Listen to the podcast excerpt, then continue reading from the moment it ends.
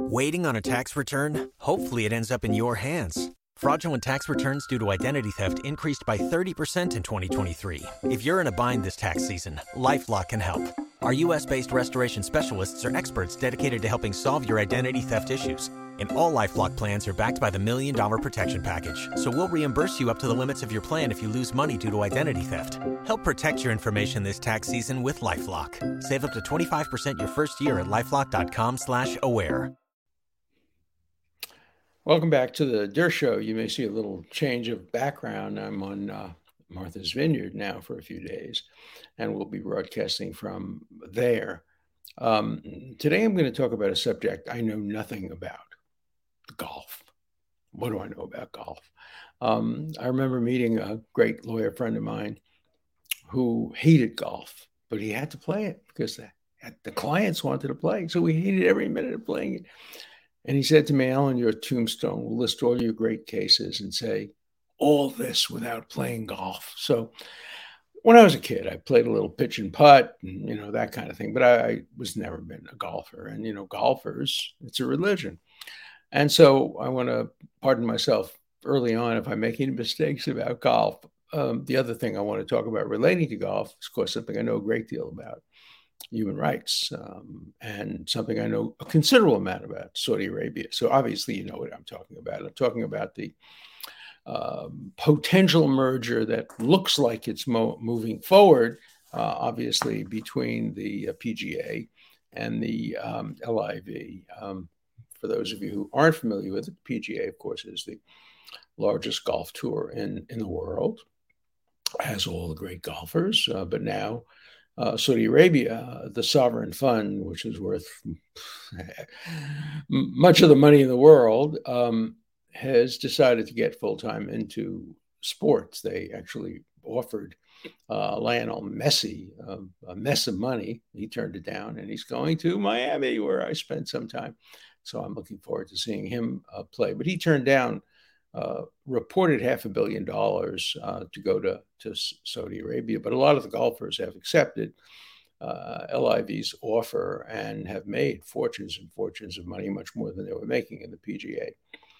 And um, so, so the question is should the PGA, which is really very American um, and stands for American golf, um, essentially be taken over by the money from from Saudi Arabia. Let's start out by remembering a little bit about the PGA, not the cleanest, not the best organization in the history of the world. Obviously, for years it discriminated uh, viciously uh, against African Americans, against Jews, against women. Uh, you know, discrimination was the name of its game.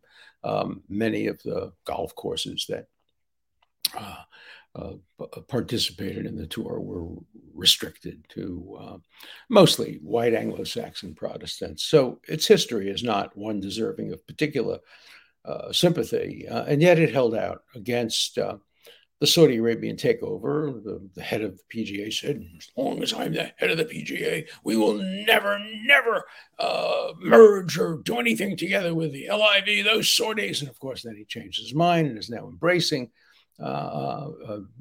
Mohammed bin Salman, MBS, the uh, crown prince of, of Saudi Arabia, he thinks things, things change. Yeah, things change. I, I wouldn't call it change. I would call it uh, large amounts of money. Uh, things are influenced by money. Well, things have changed a little bit in Saudi Arabia. We know, nobody can doubt this, that Saudi Arabia and almost certainly MBS was responsible for the brutal murder and dismembering of uh, Jamal Khashoggi. I was very interested in that for lots of reasons. Uh, I represented uh, Jamal Khashoggi's uncle, Adnan Khashoggi. You may remember him. He was a notorious arms dealer who got indicted in uh, New York, uh, along with um, Mrs. Marcos from the Philippines. And um, uh, I gave legal advice to Khashoggi, I'll never forget going to his house, his apartment. He had this magnificent apartment, you might imagine, um, overlooking Central Park. And you walk in his apartment, and it looks like a museum. Uh, every major artist, Picasso and Modigliani, everybody is is uh, represented on his walls. I know a lot about art, and um, I was waiting for him to come. And I was looking at the art and I was intrigued by it. I was looking at it with a kind of skepticism. And he said to me, Professor Dershowitz, uh, yes, I see you know art. And I said, Yeah, I know. I know a bit about art. He said, Then you know. I didn't want to say anything, but I knew. He said, I said, No, what? He said, Well, you know, you're just being polite. You know these are all fakes.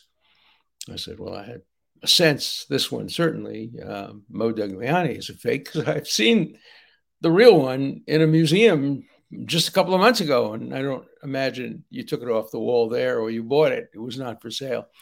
He said, Every single one of my pieces of art is a fake, uh, drawn, painted by a great, great faker, the world's greatest fakers. He said, I love fake art.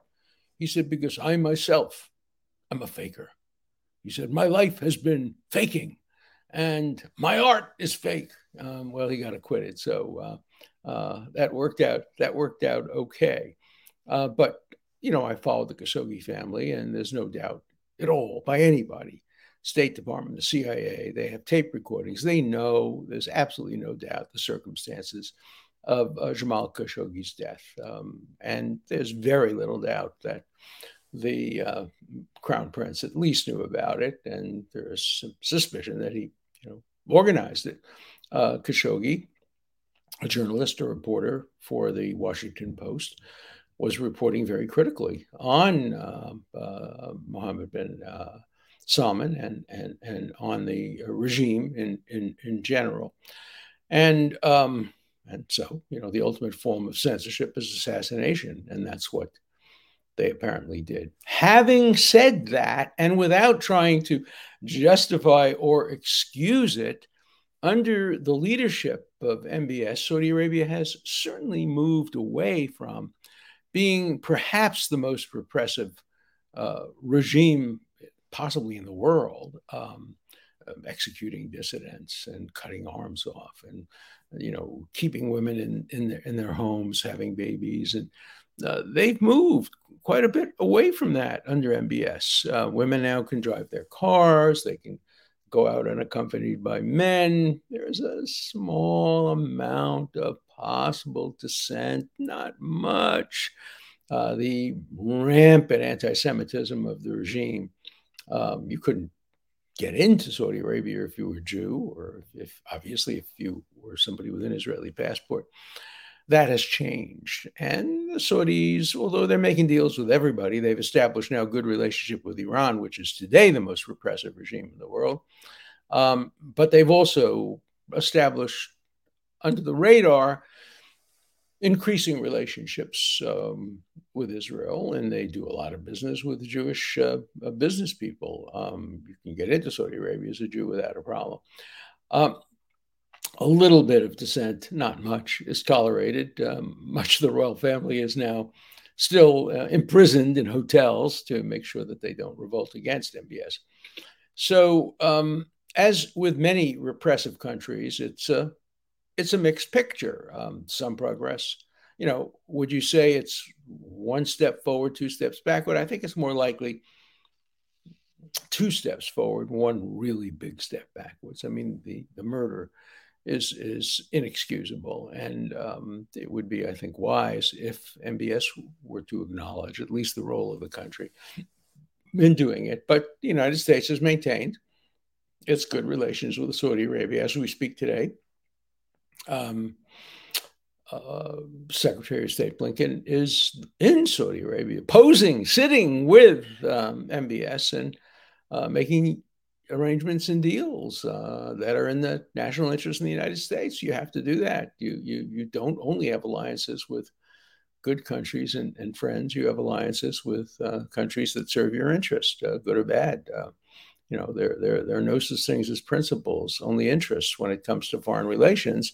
And uh, although I think uh, Blinken is more principled than some in the past, still he maintains a policy that's what's good for, you know, what's good for America, as my grandmother used to say when I would come back from watching a baseball game and saying the Brooklyn Dodgers won. She said, "Yeah, but was that good or bad for the Jews?" Uh, well, you know, she was uh, quite a parochial person, brought up in a shtetl in Eastern Europe, pogroms, murders, and uh, you know, uh, Blinken is a, a, a lawyer, brilliant. Uh, uh, the American administration is very sophisticated, and they ask the same question. Henry Kissinger asked the same question when he was the Secretary of State and the National Security Advisor. It's a question you have to ask if you're an American government official: Is it good or bad for America? Um, you also have to ask: Is it good or bad for human rights? Is it good or bad for the world? So uh, the question I want to pose, and I don't have an answer, and so I really pose this as an open question, and would love to see some of your responses. Is is it a good development or a bad development for the uh, PGA to merge, take over, be taken over by, have the kind of relationship it now has with the um, LIV? Uh, will that help perhaps move Saudi Arabia in the right direction? Will it reward Saudi Arabia for its uh, for its bad ways? We had the same question with Qatar um, uh, during the World Cup. Uh, Qatar, obviously, paid an enormous amount of money to obtain rights to the World Cup, and um, it cleaned up its act uh, considerably before the World Cup and before the vote. And maybe it's been moving in the right direction. I know the Emir of Qatar and his brother. I've met with them on a couple of occasions. And uh, individually, personally, they're very nice people. Um, but you know, Qatar is not a free and democratic uh, country where people vote for their leaders and can say anything they want at all times. But um, you know, it's a country that's very influential in the world. The same thing is true with the with the Emirates and other countries in the Middle East. They're they're they are monarchies. That's a probably polite way of saying dictatorships. They have some parliaments and they have some input from the people, but in the end, uh, the monarch's view prevails. And, uh, and yet, the Emirates have moved in some very good directions. The Abraham Accords were a very, very positive step uh, forward. And we're seeing a movement, a slight movement towards civil liberties. I thought that might happen in China as well when the Chinese economy flourished and China wanted to become part of the world economy. I actually gave some series of lectures in, in China, and I teach Chinese students on the internet. And I really thought that if it wanted to develop a legal system to attract business, it would also have to develop a legal system that recognized uh, more basic human rights. That hasn't happened. That hasn't happened. I thought that by incorporating Hong Kong, which has a tradition a much more democratic tradition than mainland China. Perhaps uh, the same thing would happen. It hasn't happened. China has actually moved backwards uh, away from uh, greater dissent. Yes, it does today guarantee uh, businesses um, more uh, appropriate protection under the so called rule of law. But when it comes to Chinese dissidents, I first went to China in 1979, sent there by Ted Kennedy to uh, look into uh, the democracy wall, the beginning flourishes of democracy right after the Cultural Revolution, uh, it really looked like China might be moving in the right direction. And it did. It did for a while. And it's not what it used to be, but uh, it has a long way to go. Um, and of course, we remember the worst experience of this in history when uh, Adolf Hitler essentially bought the um, Olympics in 1936 in order to present the great Aryan race, uh, winning all of its Olympic medals. Of course, Jesse Owens, who was African American, beat the German runners. And by the way, the person who probably would have come in second um, was a Jewish kid from Brooklyn. I think his name was Marty Glickman. And he was banned from running because Hitler said, I don't want any Jews running. And uh, Avery Brundage, who was the head of the US Olympic Committee, was a Nazi lover uh, a sympathizer with Nazism, um, and he admired Hitler. And he uh, defrauded the Olympic Committee by changing the vote. And uh, most Olympians uh, were uh, in favor of boycotting the 1936 Nazi Olympics.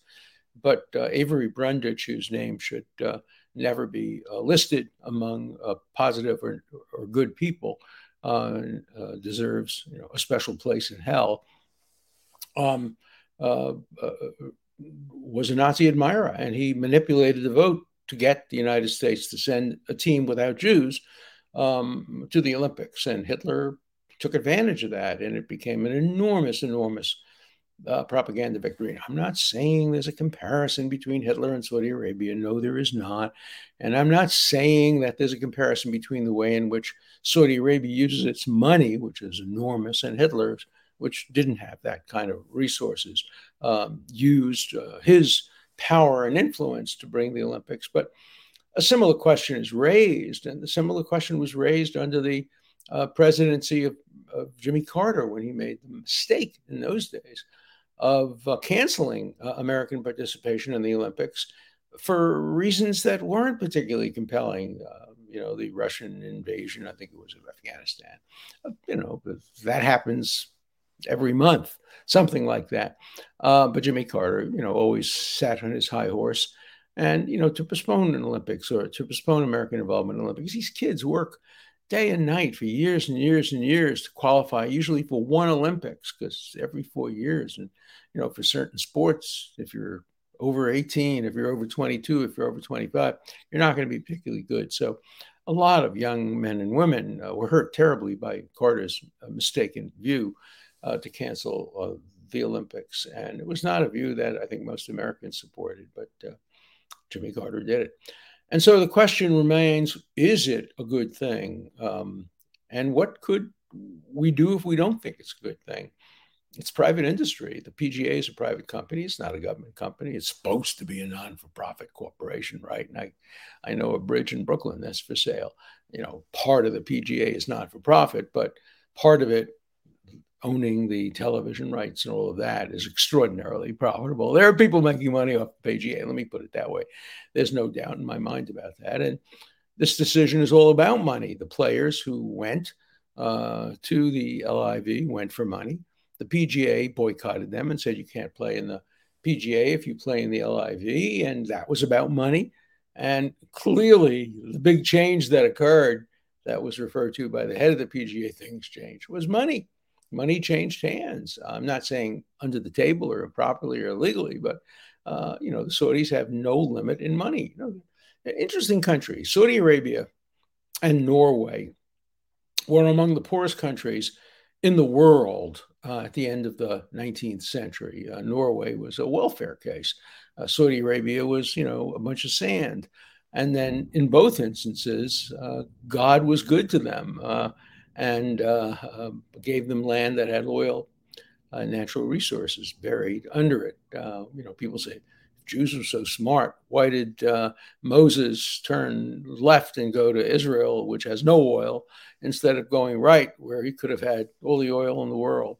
Joke. But um, uh, oil and natural resources make the difference between Saudi Arabia and Jordan.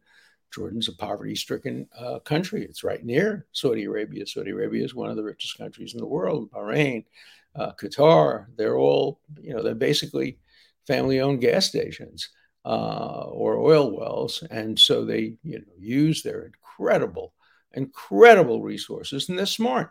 Uh, uh, Saudi Arabia used to have uh, oil. All, all it had was oil. And then they realized, of course, oil is a diminishing resource that we're going to be by the end of this century, certainly probably halfway through the century, we will not be using oil. And so the Saudis have uh, created this sovereign fund and they now own real estate and they're now buying sports franchises. Um, they own tourist companies. They own so many things. They've, they've diversified and they've done it very, very well and very successfully. And uh, now they want to do it with golf. And golf is an extraordinarily popular sport in the United States. I admit I do not watch it. I'm going to watch the NBA game, one game each tonight. The third game is usually a really important one.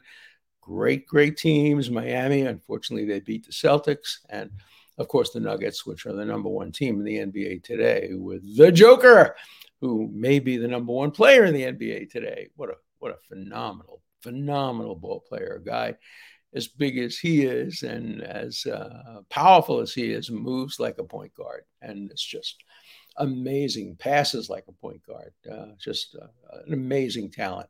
Uh, you know, uh, along with so many other uh, talents, LeBron James and others, but he's not in the finals.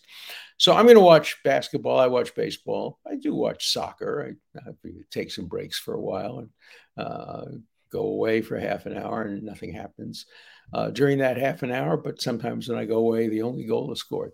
But uh, golf is not one of the games I watch. But I am watching the NBA. Um, I'm sorry, I am watching the PGA LIV uh, merger story, not from the point of view of a golf fanatic, but the point of view from a human rights fanatic. And as a human rights fanatic, and as somebody who cares a lot about the future of Saudi Arabia, which is the most powerful, most populous, the largest country in the Middle East, I, I care deeply about whether this merger will push the Saudis uh, toward a more liberal approach or toward a more tyrannical approach. My prediction: it will prove it a little bit more toward toward human rights, a little bit, but not enough. And we won't be we won't be satisfied. But money will talk, and we will allow uh, the Saudis to get involved in more and more and more and more sports ventures. And you know, I think the result is they're not going to do again what they stupidly did to Jamal Khashoggi. So many other ways they could have dealt with him, could have arrested him. All right, it would have been a big story because he was an American citizen, but they could have probably gotten away with that. Uh, but what they did to him, you know, kind of lulling him into the embassy in, in Turkey and uh, uh, with a whole team and dismantling, dismembering him and then taking parts of his body out, and they got caught. They were smart enough. They should have been smart enough to know they were going to get caught. You don't get away with things like that. Well, sometimes you do, but uh, you don't get away with that when you're um, Saudi Arabia, and they they were caught. And I think this higher visibility in golf and, and soccer and uh, other sports is going to make it harder for MBS to do what he would otherwise perhaps like to do, um, suppress opposition. And you know that's also always a matter of degree. Um, the world doesn't seem to care that he's locked up a lot of his relatives in fancy hotels, gilded cages. But when you do something like was done to Khashoggi, the world will will care. And President Biden said that as long as uh, you know Khashoggi is in, in power, as long, I'm sorry, as uh, MBS is in power, there are going to be real problems with the relationships. Well, that hasn't happened. The Saudis are too powerful. And again, interests uh, always prevail over principle. So we'll we'll keep watching uh, the story. Be interested, particularly in the questions and comments from people who are golf fanatics, and uh, be interested in knowing what you think. Um, I'm told the majority of players are not happy about this. But uh, we'll see what happens when their incomes go up, whether they remain unhappy or whether uh, dollars can smooth some of the of the concerns. Uh, we'll see. All right, some questions that have come in. Um, that's why I like your point of view. You are a libertarian, as I am. I am also conservative as well as a Trump supporter. That's not me, that's him. Uh, politically, you may not be on the exact same page, no, we're not on the same page. But your support of the Constitution or our civil liberties makes me pay attention to everything you say about it. Love the show. Uh, all right. I consider myself uh, a moderate and appreciate that you stand firm on the Constitution. I try to keep up with your opinions no matter what. If you could, what was your opinion of Vice President Pence's power to reject the Electoral College tally? I don't think he had any power to do that. I think the job of the vice president was simply to count and announce. It's a ministerial job, not a policy job. I don't think the vice president um, ha- has the right to do that. Having said that, if the shoe were on the other foot, if this were a vice president who was a Democrat and there were some real questions about the election, many of the same people who have said that the vice president doesn't have the power would be saying they did have the power. Uh, you never can ever overstate the hypocrisy of academics, of journalists, and of others, uh, both on the left and on, on the right. But um, I hope I stick to my principles. I don't think, as a matter of constitutional law, that the vice president has any power other than to to count and and to. Um, but you know, if you had a case where the, there was a strong argument that, uh, uh, for example, the vote was overwhelming in a particular state for candidate A, and uh, the governor, who was from the other side, simply appointed different electors. Um, you know, that might be a question.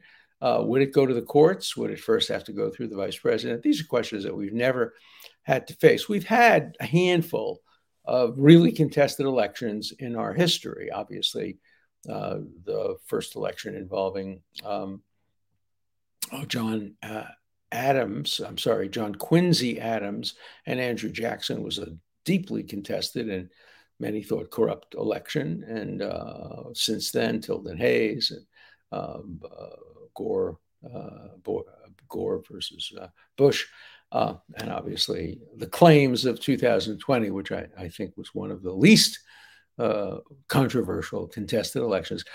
My hope is that 224 will be without controversy. And the only way to do that is to establish in advance some kind of a commission that can respond to complaints before they happen, before the vote occurs. And so you don't have sole losers and you don't have people complaining that they lost, but you can real time see if there are problems that have to be solved. And those problems include voting machines, uh, which so far have not been subjected to the kind of scrutiny that uh, I believe voting machines should be subjected to. I'm not saying that any voting machine ever in the past has ever influenced an election the wrong way, but I'm saying there's danger there. And I wrote that uh, in a brief for which I have been criticized, but I stand by my view as somebody who cares deeply about uh, electoral um, uh, consistency and legitimacy.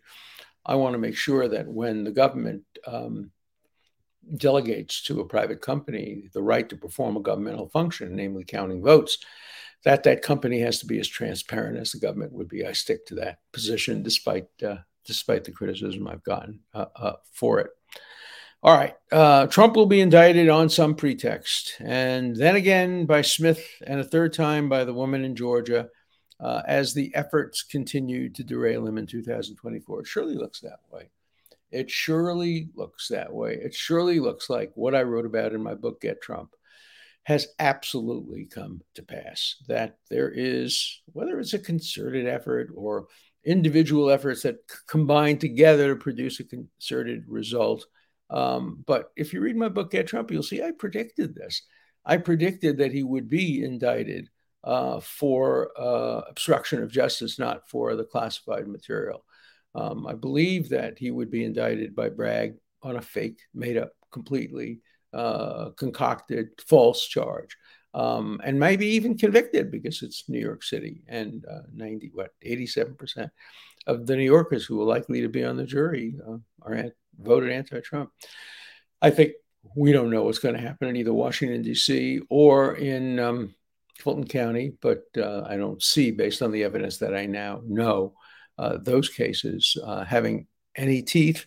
And, you know, maybe there's an obstruction case, but I haven't seen the evidence. What I've seen is a tough guy who fights back and doesn't roll over and says to the government, you know, you're trying to get me. I'm not going to make it easy for you. Uh, you know, go to court. We'll challenge you. Uh, no, we're not going to make it easy for you. And we're not going to do what Joe Biden did cooperate completely and turn over everything. No, we're going to fight back. That's constitutionally protected conduct, not obstruction of justice.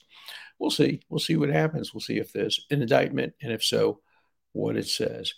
Uh, thank you, Professor, for your thoughtful commentary. Your show reminds me of a law school class.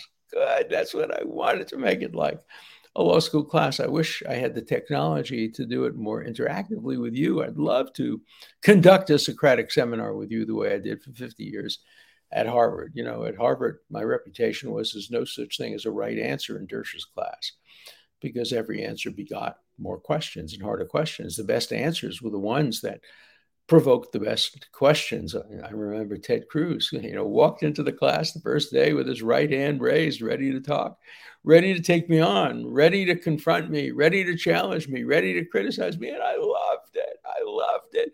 I didn't have to play the devil's advocate with Ted Cruz. The devil himself was there from the point of view of the students. They thought he was this, you know, right wing fanatic, and uh, he loved, uh, they loved to see him take me on and me to respond and them to uh, come to their own conclusions. That's what teaching is all about.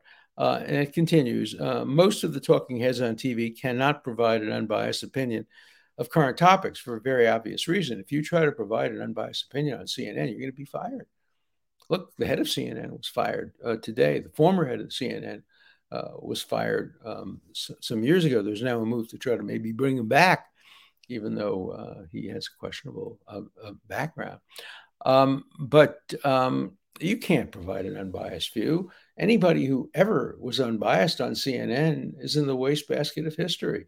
What you have is people like Christine Amanpour, uh, the least unbiased foreign foreign person you ever ever can imagine. Can you imagine her making the following statement? Here you have a case in Israel where terrorists from Hamas draw, come up to a car which has a mother and two young children in it. The terrorists shoot the car up. And then to make sure everybody in the car is dead, they walk up to the car and they fire automatic weapons into the bodies of these dying or dead people. How does Amanpour describe it? It's a shootout, like the shootout in the OK Corral. Oh, these children probably had mm, automatic weapons and was shooting back at the terrorists, and the sheriffs were only defending themselves. It was a shootout. No, no. Finally, after a lot of pressure, Amanpour um, um, admitted that she had made a slip of the tongue, but it wasn't a slip of the tongue. It may have been a Freudian error, but every one of the errors she has ever made in her career dealing with Israel has always gone against Israel. And so I issued a challenge. Find me an error you ever made that favored Israel. And I'm now consulting with the family of these uh, people who were killed to see if there's any legal steps that can be taken against uh, CNN. As you know, I'm also suing CNN for defaming me. So stay tuned. We'll, we'll see what happens in the media war and we'll see what happens in the Gulf war. And in the meantime, everybody have a good weekend. See you next week. Tax day is coming. Oh, no but if you sign up for Robinhood Gold's IRA with a 3% match, you can get up to $195 for the 2023 tax year. Oh, yeah. Sign up at Robinhood.com slash boost by tax day to get the biggest contribution match on the market. Subscription fees apply. Investing involves risk. 3% match requires gold for one year from first match. Must keep IRA for five years. Robinhood Financial LLC member SIPC. Hello, it is Ryan, and we could all use an extra bright spot in our day, couldn't we? Just to make up for things like sitting in traffic, doing the dishes, counting your steps, you know, all the mundane stuff. That is why I'm such a big fan of Chumba Casino. Chumba Casino has all your favorite social casino style games that you can play for free anytime, anywhere with daily bonuses. That should brighten your day a little. Actually, a lot. So sign up now at chumbacasino.com. That's ChumbaCasino.com. No purchase necessary. VGW. Void were prohibited by law. See terms and conditions. 18 plus.